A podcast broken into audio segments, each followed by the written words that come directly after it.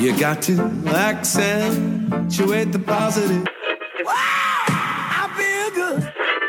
A little bit of feel good goes a long way. Welcome to ATP Radio. I'm your host, Karen Swain, teacher of deliberate creation, showing you how to accentuate the positive, the way to a better life. Your radio station is an example of the future existing right now. Clap along if you feel like that's what you want to do. Hello and welcome to another hour accentuating the positive here on Soul Traveller Radio. I'm your host, Karen Swain. I'm a teacher of deliberate creation, a channel, and a medium, channeling wisdom from my guides and broader perspective, whom I've called blissful beings on Accentuate the Positive, you'll hear conversations with open hearts and inspired minds. It's my intent to put more love out through our media. It's so important to have a media diet that uplifts you, empowers you, and reminds you of who you really are instead of a lot of the media that we get that puts you in fear. So, this is why I present the show. I've got some wonderful guests lined up for you. Please subscribe and support Positive Media. You can stay up to date with the show on Accentuate the Positive Radio with Karen Swain on Facebook or go to karenswain.com and you'll see most of the podcasts there. Welcome to another show, Accentuating the Positive here on Soul Traveller Radio. So great to be with you again. I just love talking with inspirational people. And I'm about to introduce you to another one Open Hearts and Inspired Minds, I call them. Awakening Consciousness. Joanna Ferrari is an activist, inspirational speaker, a difference maker, and what else can I call her? And gorgeous. but, you know, no labels. Hi, Joanna. Welcome to the show. Hello, and how are you doing? I'm fantastic. Listen, a friend of mine texted me on Facebook and said, check out Joanna's TEDx talk. She just did a TEDx talk down in Melbourne, I don't know, a few weeks ago now. Yeah. Talking about the secret self. Yes. Uh, I'd love to explore this a bit more because I think that all of us have a secret self. Yes. And um, really, this conversation is, is, is going to be about getting over fear, getting over fear of being judged, of ridicule, of seeming like you don't fit into the box. It's such a big fear. It's such a big fear, Joanna. It's definitely a big fear. And it's it's really not one that's explored. It's actually one that people have a tendency to push off and think that it's for other people and not for them. So Well, yeah, when you say it's not explored, I think that, you know, Brene Brown has been doing a great job of exploring it. Yes. With her talks about shame. You know, we all have something that we feel ashamed of that we don't want to expose, or maybe there is a part of us that we feel is fabulous, but we can't expose that because we won't fit in. Exactly. It's such a big conversation. Yeah, and you know the thing is that it's um, it's not that we don't fit into the whole world. It's that we don't. We're afraid we're not going to fit into our real world, our world, the immediate world around us anymore. Um, at least for me, that was um, that was a really big fear, especially because when you make any kind of a big decision in your own life, and people know you one way and you make a decision to for example change jobs or even leave a marriage or in my case transition my gender. Well initially your world goes oh my god that's wrong. That's you know that's bad. That's not good. And they actually move away from you until they can kind of self adjust before they come back in. So yeah, when I say that we don't explore it a lot, we explore it internally over and over and over 15 million times, right? Mhm. But we let such little taste of it out into the world to just kind of test the waters, but we don't really explore it by letting ourselves fully express it. Yeah. Well, let's delve into your story, shall we? Okay. what was happening when you started to first explore your secret self that you now show the world? Okay. Well, I actually knew about my secret self, which was that I was female from the time I was four and a half years old. Wow. I knew from an extremely young age, and it's it's pretty common um, when somebody is going through a transition of gender that they feel out of sorts with themselves. But I always knew my name was was Joe because when I would play with my sisters, and I had more dolls than they did, by the way. they would, or we'd play dress up, they would always call me Joe or Joanne. And they did it teasingly, but it stuck. And I knew it was right because sometimes people echo back to us our truth, right? Uh-huh. Um, and so from a very, very young age, I knew. And, you know, going through school, I'd see girls wearing their school uniforms because I went to Catholic school and I wanted that uniform.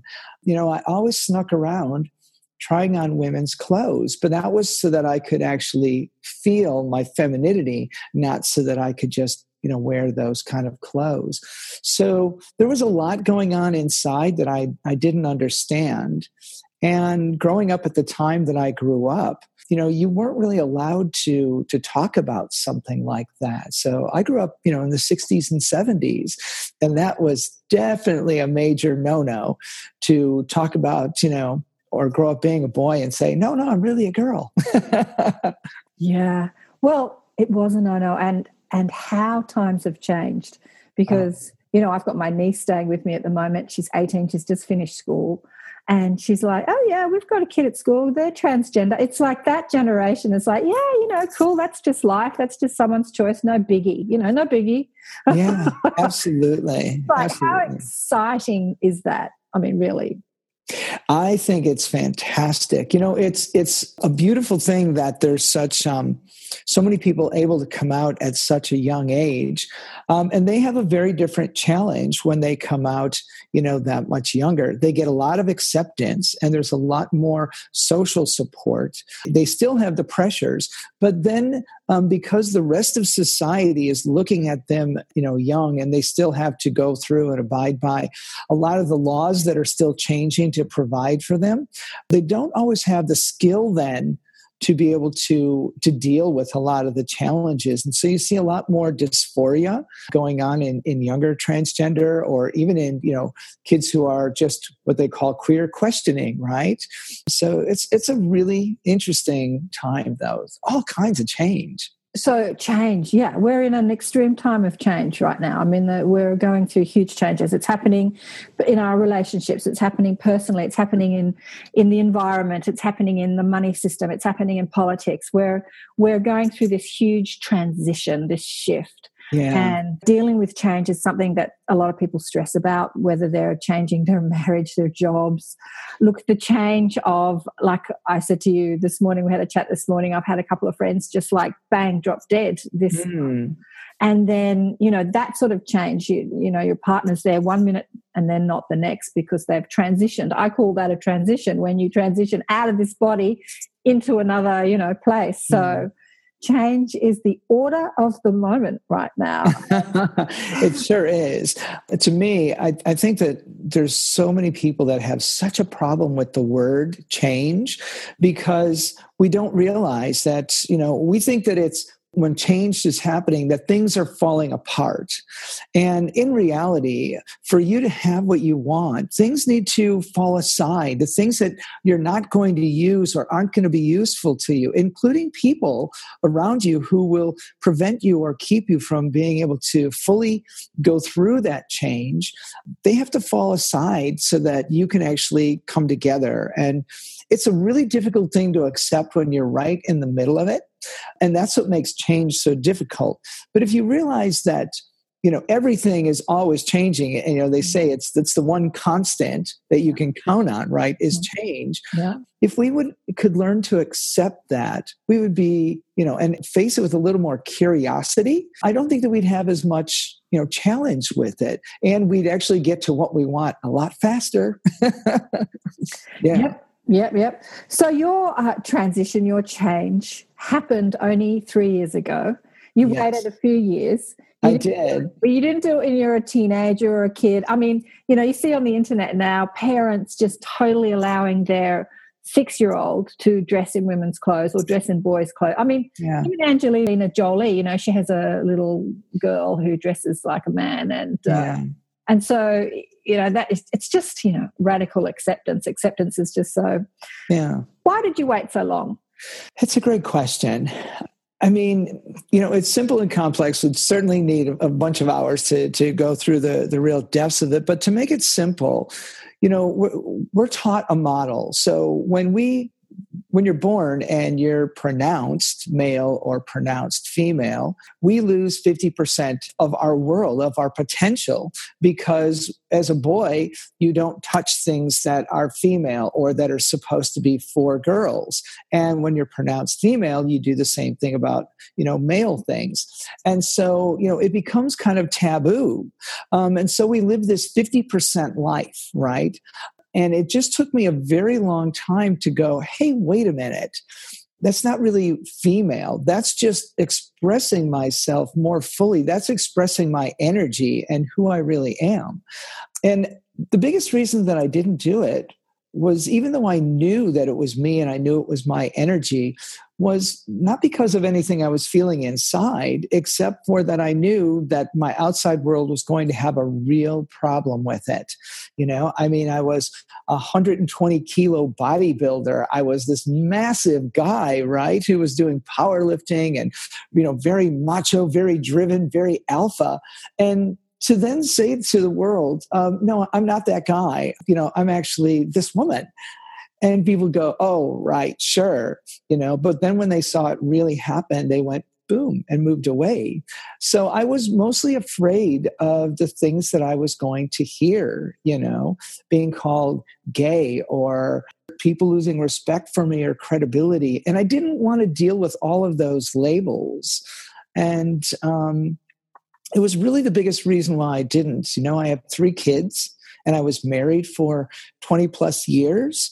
So, you know, when you're doing pretty great financially in the world, great career, and you've got a great marriage and things going, and then all of a sudden you come out with something like this, it changes your world radically. And I wasn't sure that I was ready for it or that my world was either. Yeah.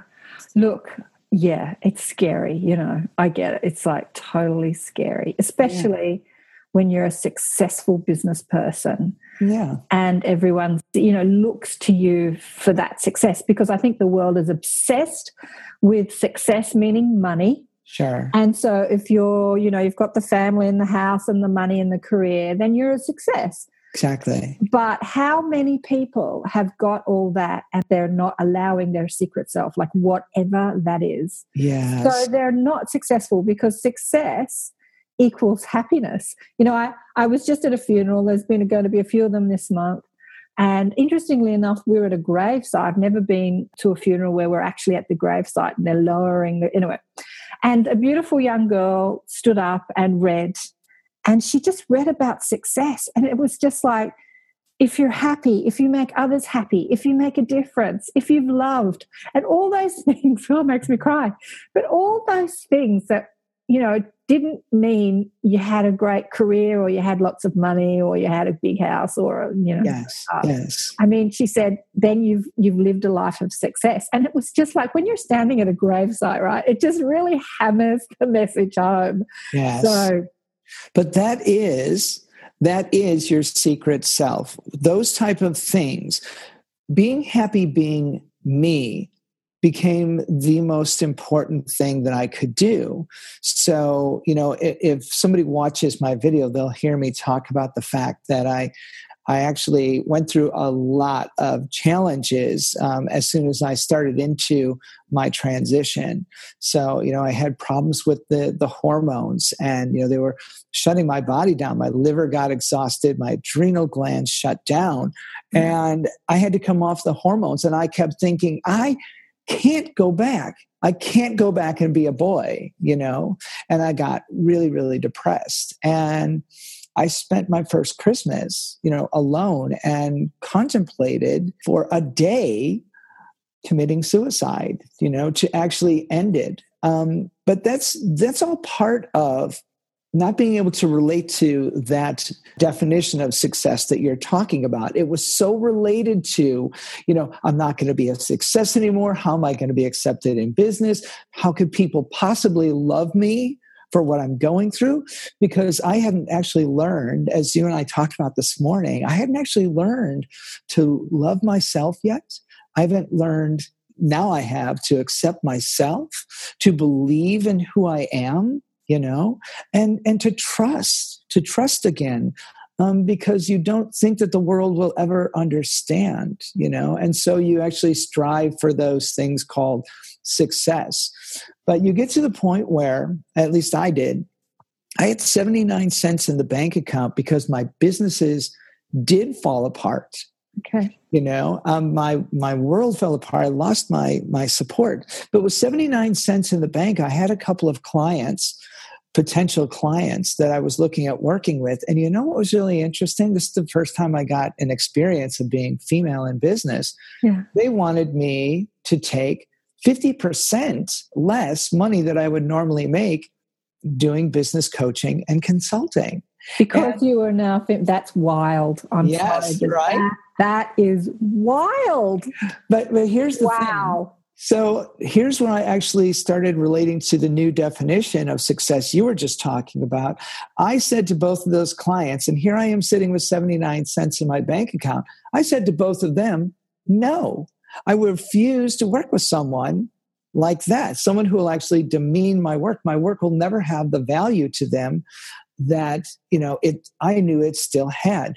So that was really learning. That was my first lesson in being happy with me and that i don't have to take on that old definition that my boy used to drive to levels of success before. And that was a really big turning point for me because then i started to realize huh you know if it's not really money that makes you happy what is it and that's when I really started delving into the, the secret self and realizing that it was the ability to be able to stand up to your world, to live the way that you want to live, the way that you know you are, because I believe it's intelligent, and to face the music, so to speak, you know, because I guarantee you, when you decide you're going to be your secret self and let it out into the world, you're going to face a lot of confrontation. And I did, but it's really the ability to get through that. That's the secret. It's not, you know, the actual goal, it's being willing to face that and stay true to your heart. Hallelujah, darling. Look, another thing that I love about you being in your 50s when you decided to, you know, bring out the secret self or transition from one gender to another was that it shows anyone that's in their 50s that you can do anything and and Um, and you don't like this is what I loved about what was her name that singer that was on the X Factor that she was a middle-aged woman and fat middle-aged woman and she became this megastar Su- Su- Susan oh, I don't even know. anyway, and that success can happen at any age, you know. yeah. At any age, it can be 50s, 60s, 70s, 80s, 90s. It can be at as a teenager, but age, gender, that nothing there's nothing there's nothing to stop you. you know. There isn't. you nothing know. to stop you doing what you want to do, being the person that you want to be, yeah. and having what you want to have. You know, there's Yeah. Well, energy doesn't know an age. Age is very human, right? yeah. So to me, there, there's actually three stages that you, you really go through. And the first one, the first stage is when you're going through this conflict, and everybody has it. Who am I supposed to be? Who am I being told I should be? All those different conflicts. And if we don't face them in our world, right, we end up living them inside forever. They become this endless battle and conflict internally. And so, you know, you have to really learn to kind of take that apart. But if we don't do that, we get stuck in that and we start putting age on that very, very easily. Um, but when we go into a period of transition or, or considering transition, that's when we start to really allow ourselves to, to pop in and out of who we're really being. And we actually lose time. You lose you lose male and female, you start to peel off more of these labels, right? And when you get to that point, it feels really good. And unfortunately, it can feel so good and so different and so much better than conflict that a lot of people will stay there and they'll stay in that transition and never move to the third level, which is actually called transformation. And transformation doesn't mean that you've made it. But transformation is when you actually get to step outside of yourself a little bit and be a little bit more objective. You're not just sitting in that transition loop, you know, and you're not stuck just in conflict. So it gives you a way to be a little bit more objective and to yeah just peel more of those labels off so you don't feel like you have to be you know everything like that and it doesn't have an age there's no age at this point i really feel like i'm more in my late 30s early 40s because my energy has shifted so dramatically and that's what i think is so great about transition you know it's so interesting because uh, i'm just thinking of some of the the do's and don'ts of male and female. You talked about that before. Yeah. Here's the thing women in general are allowed to be more masculine than than men are allowed to be feminine because we can wear jeans and t-shirts and jackets and you know we can look like a guy and it's totally accepted like i, yeah. I don't I don't remember the last time I put a skirt on. You know, I, I never wear dresses and skirts. but at the same time, age is really a woman's agenda. So, you know, you see newsreaders on television, it's okay for a man to be older, but all the women are usually the younger ones, you know. and you've decided to transition as an older person rather than a younger person, where women are endlessly worried about their age and their looks. It's so um, crazy. But, uh, it, it's a lot of fun, though. I mean, when you get to your mid 50s, you know, you're kind of just you don't really care as much what other people are thinking. Well totally yeah. you know so and and you you do you've got a lot more smarts and and you typically have some good skills. You know you have resourcefulness i think in your 50s if you're if you're really looking at yourself truthfully.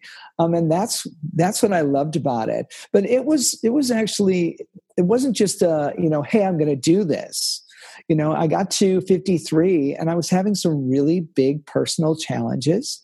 And I went to I went to a party of a friend who only knew me as Joanna because you know I had been cross-dressing for yeah. like 3 years prior and I'd never really, you know, dressed before that a lot. Yeah. Um, so I went to this party and it was so interesting because I had not been out dressed for over a year and I saw how many people were loving and accepting me as Joanna. And I went, that's it. The next day, I contacted, you know, my GP and um, also got a hold of a psychologist. And I just, I made the decision that I was going to do this. But it came about because, you know, I got tired of the conflict. And I thought, you know, if I don't do it now, when am I going to do it? You mm-hmm. know and i think that's a timeless question you know yeah. you can do it and they are as you mentioned earlier they're doing it at a lot younger ages and parents are are actually being more open to it you know yeah yeah, totally. I just think the kids of our generation are just braver than we were. You know, they're just, as you say, in your mid 50s, you don't give a rip what anyone thinks anymore. But the thing is that I think that kids don't either. You know, like the kids coming in are just more connected to their sense of purpose and being. Maybe we were too, but at some point we got talked out of it. You know, we just got talked out of it. Yeah. And well, I think for for me, um, there's a part of ourselves that I call our learned self. Yeah. And and that to me, learned self is, you know, our we had parents and teachers and authorities who said, you know, this is right, this is wrong, this is good, this is bad. Yeah. Uh, you know, in some families, you know, they were like, this is what you're doing, and this is unacceptable. So a lot of the rules were laid for us. And so, you know, there was still a lot more, yep, I'll go along with what I'm being told. And so a lot of people did that. Um, but in this day and age, you know, I think that what you're seeing is a lot more older generations looking at younger generations and laying so many rules on them. And nothing to them is really we don't ever say to the younger generations you're doing such incredible things You know, we actually say that's wrong. It's not like what we used to do, right? And so I think that they've gotten to the point where they're like, well, I'm damned if I do, I'm damned if I don't, so I'm doing it, you know? And I think that's really, really good because out of their frustration has come so much incredible innovation and just so many wonderful risk takers you know the sense of of needing so much certainty has sort of left that younger generation and they're left to play more freely and more fully express themselves they get your secret self like this you know Yeah. they don't hide it very easily at all you know so that's pretty cool i agree Yeah, yeah, yeah. You know, I've, I've got another question to ask you too about, you know, being female versus male, the difference that you feel. One one thing you said was somebody wanted to pay you half of what they paid you before. oh yeah what other difference did you find being female versus male? That's a great question. You know, um, a lot of times now when I go out to do presentations, you know, i get a lot of women's groups or corporations will want me to come in and actually talk about it because I do a presentation called Crossing the Gender Line. And um, I've actually gone in with myself and, you know, maybe one or two other um, uh, trans women and one or two trans men. And we go in and we talk about those differences, what happens when you cross that gender line Right. because I, I don't think a lot of people actually see it until they hear it from a, a third party perspective. Yeah. And um, so, for example, you know, women have always thought that there was this boys' club, and there is. There is a boys' club. You know, in the boys' club, um, I didn't actually recognize it until I lost my card. You know. so when you lose your membership card, you're like, oh, I, you know, I didn't even know what privileges I had. You know. So, but you know, so like in the in the boys' club, you know, you could drink the same beer and you could do business deals just because of that. You know. Uh-huh. the other thing was having been male and having been an alpha male. Uh-huh. Um, I was always driven because I was at an executive level. I'd had PAs.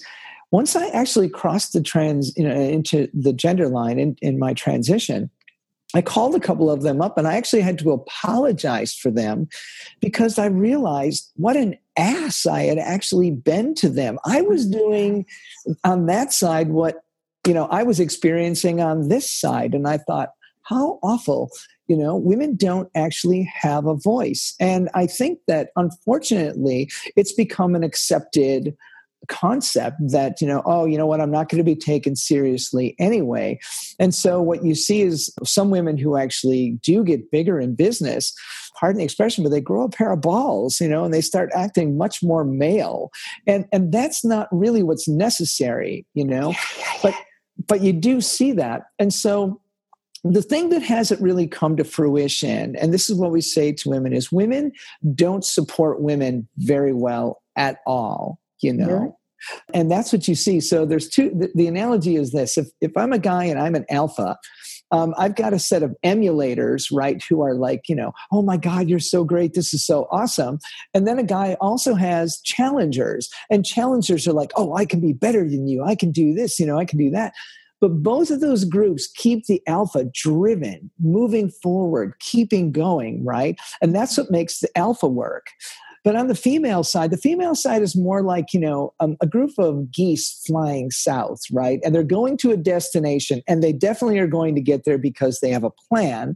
And what they do is, you know, one will be at the front and then they'll go for a while and they'll get tired and they start moving, you know, to the back. And so they rotate and they actually do support each other in that way. But the one that's at the front, okay, doesn't hear the two at the back going, oh my God, she just thinks she's so much better at directing us in this way and getting us there. And so there's this little bitchiness that happens, you know, at the back of the pack. But then she comes to the, the one at the front, comes back to the back and like, oh my God, that was so good. You know, so there's this little bit of falsehood that happens on this side. And when I've told that to women, they just start laughing because they're like, oh my God, yeah, because you sort of then start recognizing it, right?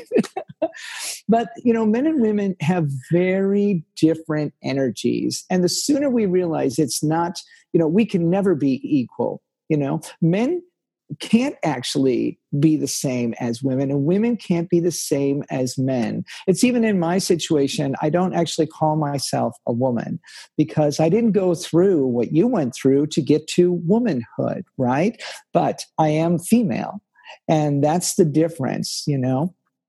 But um, it's a really interesting concept, and there's so many different things that you have to realize. You know, men will jump into things just because it's there and women won't do that. You know it has to be very calculated. It's much more calculated.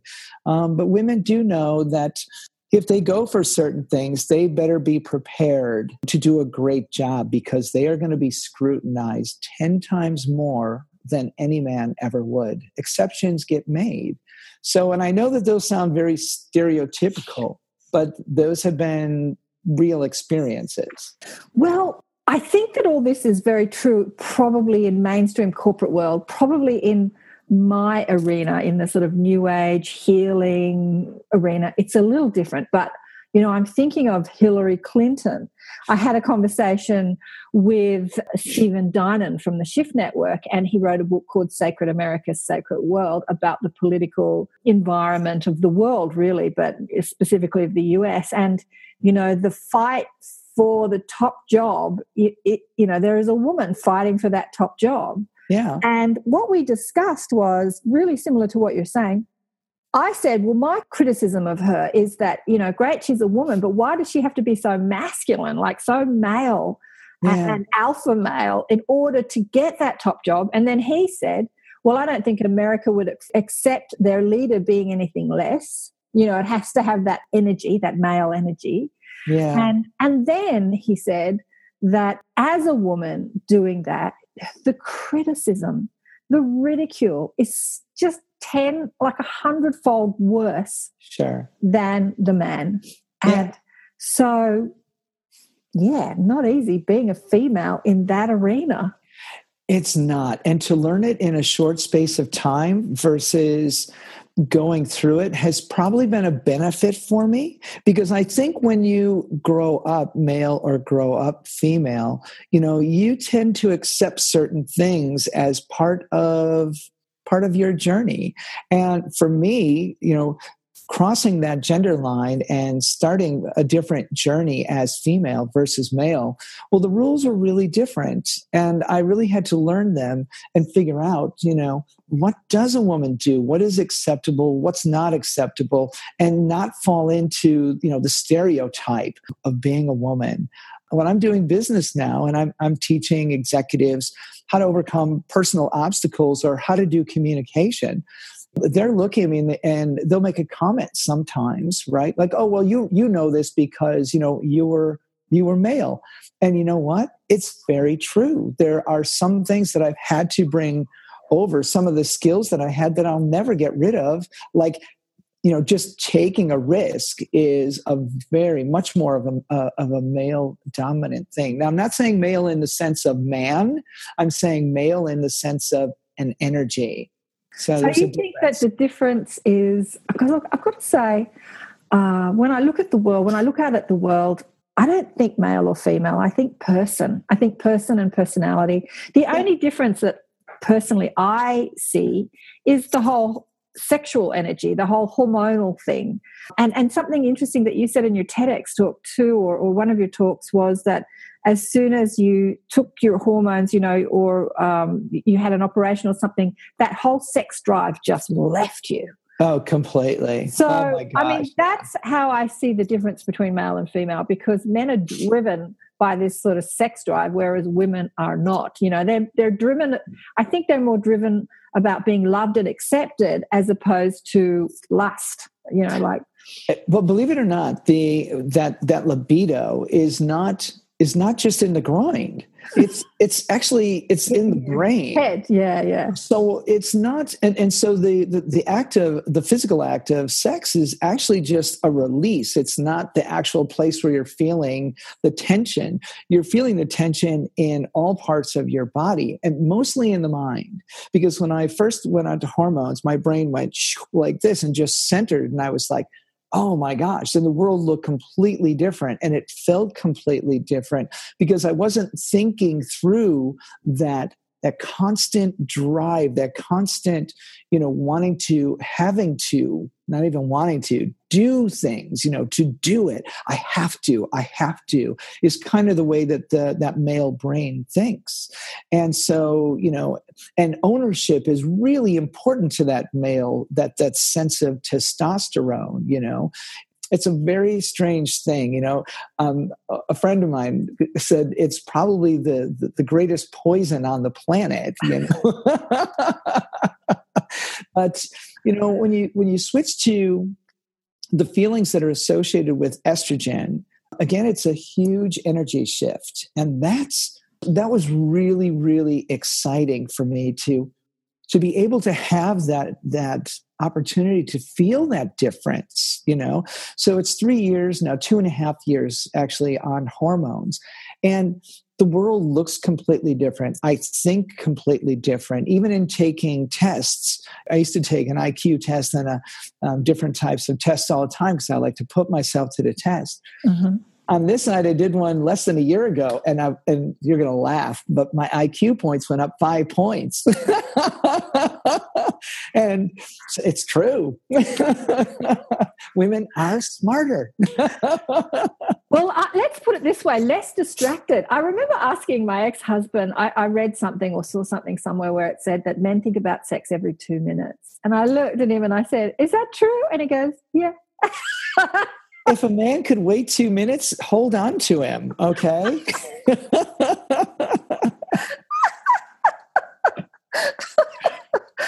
yeah, so looking at the world through less you know sex drive yeah and i guess it's yeah you're not as you're not as fogged up you're not as distracted you can kind of get on with stuff without having to think about where am i going to yeah. get my next root from believe me you know what's you know what's really interesting though is that the and, and i know this isn't a sex therapy show but you know the the female sex drive guys have no idea it is so much stronger it is it's an unbelievable drive.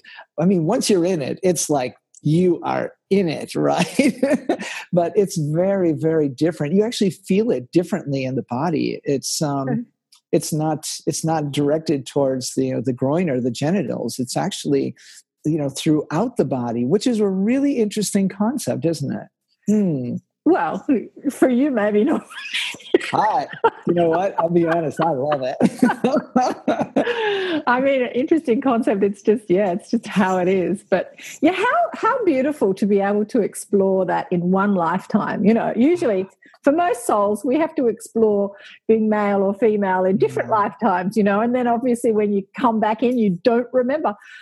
I actually always thought it was this huge cosmic joke even as a young girl that I looked so feminine. Like there's nothing masculine about the way I look.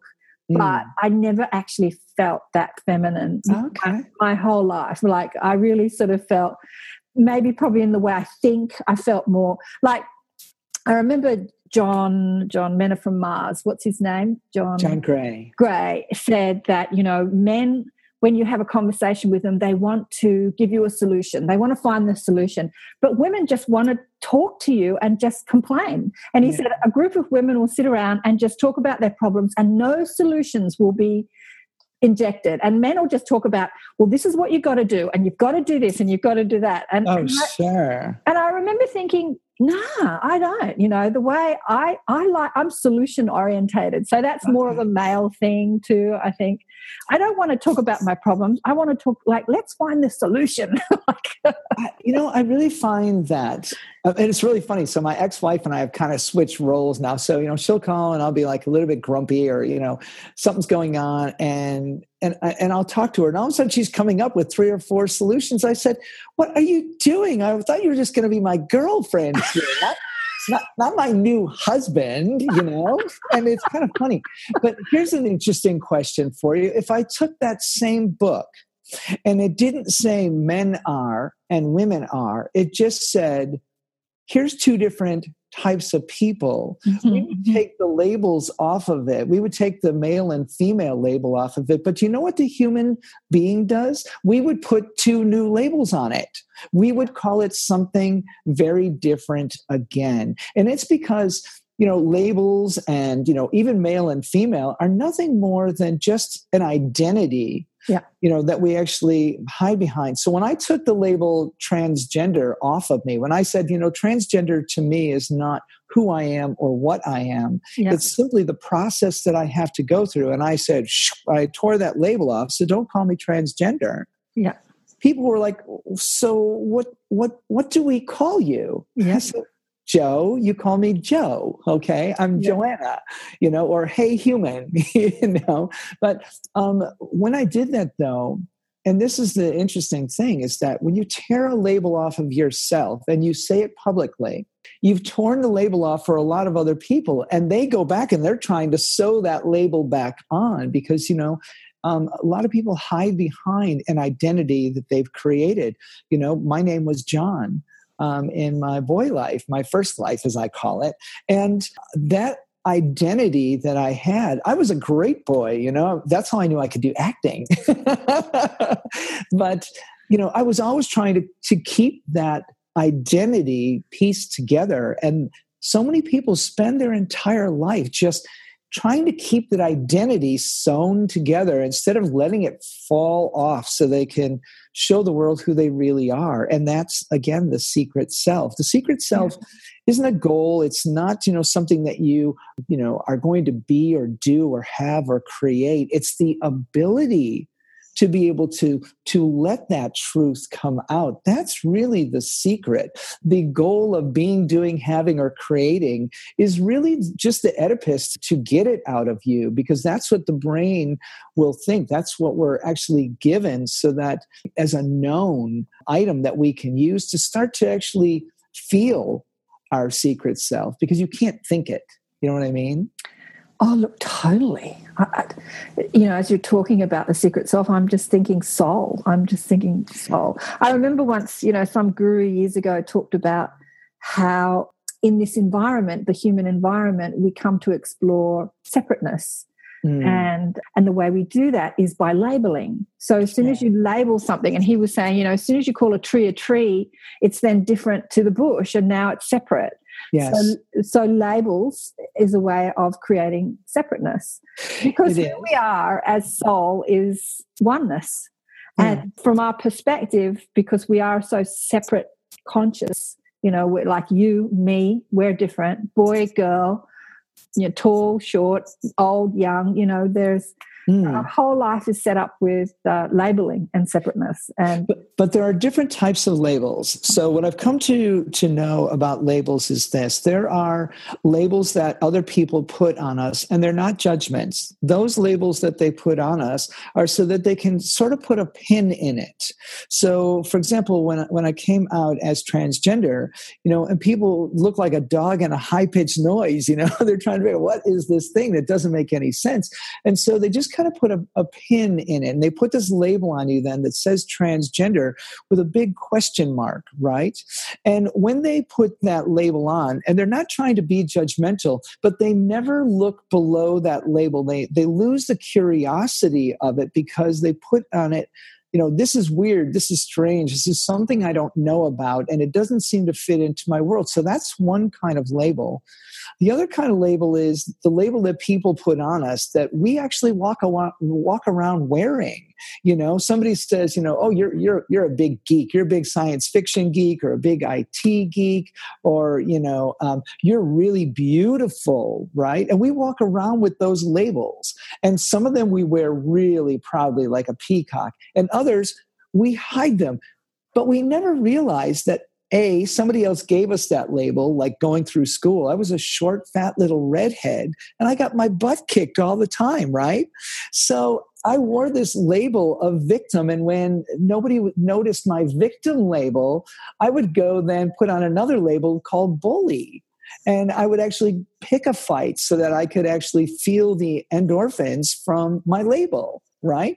So there's labels that are underneath the labels that nobody really asks about. Like, you know, nobody asked me, and you and I talked about it. Nobody really asked me uh, about, I was a CEO for a major corporation. I've been the executive of a number of corporations. I've trained sales teams around the globe, and I've been an executive coach to executives, you know, pretty much around the world but nobody asked me that. Now everybody wants to know about my label. Oh, you're transgender you know? And it's really interesting to see how they do that. The other type of label is the, the, labels that we want to show people that we never bring to the front. And those are the secret self labels you know? So they're invisible. Even though we wear them they're invisible. And the other set of labels is the ones that people put on our back. When we're not around, people put certain labels on us. And, and a lot of times we never hear them directly. We hear them from other places or we sense them. You know what I mean? So there are a lot of different types of labels, and most of them aren't actually about judgment. They're actually just that they didn't fit in with everything we learned about our past. That's why the present feels like it's evolving and changing so much, is because you have so many people just tearing these labels off. And so when I go into a corporation or into an organization and they want me to speak on diversity and inclusion, I say, first and foremost, let's tear those two labels off because they're not actionable and let's find out what's underneath that. You know what I mean? Mm-hmm. So, yeah, I call it unlabeled. And when you actually are walking around more unlabeled and you stop putting labels on things, right? You actually then explore things more like a child would. So, if I put a label on something, the label that I'm allowed to put on things is I'm curious or that's interesting. And when I do that, you look at it from a different part of the brain and you get a different idea as to whether or not it fits in. And that's the only way that you can actually be partial to something is if you've actually explored it. If you haven't explored it, right? How can you actually have an opinion? Yeah. Yeah. Yeah. Oh, darling. So well said. So well said. I'm just thinking, you know, I'm just thinking as you're talking, even the label of good uh, versus bad, like with food. I remember when my daughter was little, because I had a real problem with food. I always thought, as a woman, especially, I'm too fat, I'm too fat, I'm too fat, right? Because mm, yeah. there was this thing about women, you know, you've got to be thin and beautiful. So, of course, I, as I told myself I was too fat, I became fat because, you know, what you focus on, you create. Sure. And but when I said to myself as a young girl I was too fat, I was totally skinny as anything. But I was comparing myself to the anorexic supermodel in the magazine. When my daughter was little, she said, "Is this good for me, mummy? Is this fattening? Is this?" And I just used to like tear those labels off and say, "Do you like it?" And she'd go, "I like it." I said, "If you like it, it's good for you." Exactly. And it totally worked with her. Yeah. So she listens to her body and sometimes she'll just eat junk food, and sometimes she'll just have to have greens, and sometimes mm. she wants meat, and sometimes she can't stand meat. You know, like it's just like she's listening to her body. Which, yeah. Which is unlabeled. Yes. And, and not the labels. And so it's such a wise way to live you know it is because you're that, listening to your intuition you're listening to your wisdom of your body of yourself of you know of your soul. Yeah it's such a with not the labels. Mm. well that's what i was saying um, when i said you know when you're born and and labeled right and you live this 50% life until you make a decision. When i started you know going I want to live more fully expressed. And I started thinking about the things that I liked in my life, not because I was a boy, but because I really enjoyed them. Yeah, I gave yeah, yeah. I gave up fitness. So now I'm actually back and I'm doing a lot of CrossFit workouts and and just really enjoying it so much. Um, I played in a band for a long time. And so, you know, I have my drum set that I got back out and I've gone and played on it a few times again now. Um, you know, and I went, now I'm t- taking that whole idea of gender off of it. So we've taken off the one of age, right? And if there's no age, why does there have to be one called gender? Totally. You know? Yeah. So, and that has actually even gone over into how I look at, you know, because people will say to me, do you like men or women in relationships? And I've actually gone along with more of a, an, the idea of what's called pansexual. Pansexual, yeah. And, and pansexual is really you know, I like people. And, you know, when you can see their energy and you can see their heart and you really enjoy being around someone, yeah, you really go, oh my gosh, you know, I really love talking with you, Karen, but I'm sorry, you're a woman. I can't. Yeah. yeah. You know, yeah. and that's what a lot of people have a tendency to do. But you know how do we change thousands and thousands and thousands of years of civilization Yeah. i think that that's what people get most afraid of instead of saying what's right like your daughter did for me in my life now Yeah. you know? that way you drop you drop a lot of the past baggage Yeah. yeah and that feels good Well, I really believe the younger generation are bringing through that wisdom. Uh, you know, I mean, we go, you know, we're all up in arms about people changing genders, you know, and we carry on with all this, you know, oh my God. But the younger generation are just more androgynous. They're just more. They're more maybe, you know, living their secret self. They're more connected to soul. And I think that as we evolve as a human race, that will just become more and more, you know, like the whole label, the whole difference between men and women are, are um, it'll just shift into more just a being as opposed to either or. Yeah. yeah yeah what feels right? Because there to you because there's there's you're right there is no good and there is no bad you know? We it's just a set of labels isn't it? Yeah. And if somebody told you forever it was bad or that it was good you just you either did it if it was good or you never went near it if it was bad you know? So yeah. Well, exactly. I mean, that's the perspective of broader perspective or of soul or of source. I mean, experience is experience. I mean, one would say that being sick is bad. And yet, you know, through the sickness, I've learned to love. I've learned to accept more. I, you know, so how was that a bad experience? Yes, it hurt. And yes, it was terrible. Or death. Death is bad. But through the death experience of my loved one, yeah I learned about who I am as a soul, who I am as an eternal being. I learned that there is no death. You know, how could I label that experience as bad when I found out so much about who I really am? yeah So, who are we to say what's good or what's bad? Well, let's face it, you know, if you don't listen to spirit, if you don't listen to your intuitions, if you're not actually being aware in the world, spirit can get very unkind and it will actually force you to actually see what you're supposed to be doing. You know, it just does. And we go, oh my gosh, that was a really harsh thing, you know, to, to experience. And spirit is going, I gave you like five warning shots, you know? so I, I think it's funny when people say, oh, my situation is really, you know, desperate. It's like, that's not a problem. All you have to do is listen in better and you'll actually, you know, start to get the clues sooner.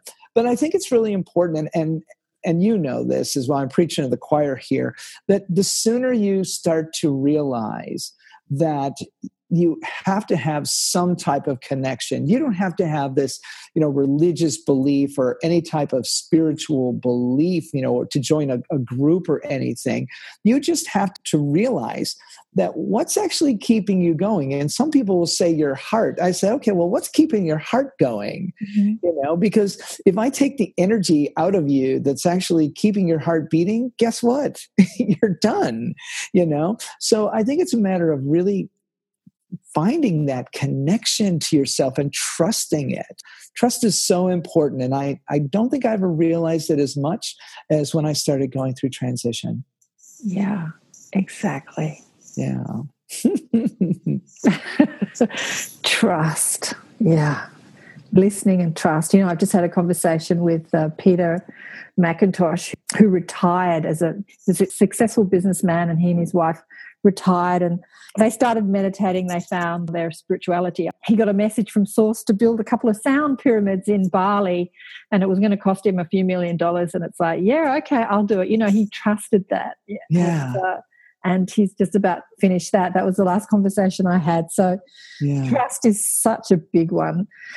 So It's- trust that secret self, trust that soul self, trust that. oh yeah self. Yeah. It's, you do and when you do when you do trust it you actually find patience you know the, the people say that you know they know all these goals that they want um, i actually have three goals that's it i'm always looking to maintain my patience uh-huh. because, and i don't mean patience with people like you know i'll get angry or something patience with myself because sometimes we want something so much that we actually start to push it forward and we change the energy and when you change that energy you don't even know what you've added to the it's you know to the cake batter you could have put you know you know you think you're putting in chocolate and it's you know it's black paint you know because we don't realize that when we're pushing on something we change that and so patience is a is a big goal for me um, the other one is peace, and peace to me is is external, and I want my world to be in a sense of peace,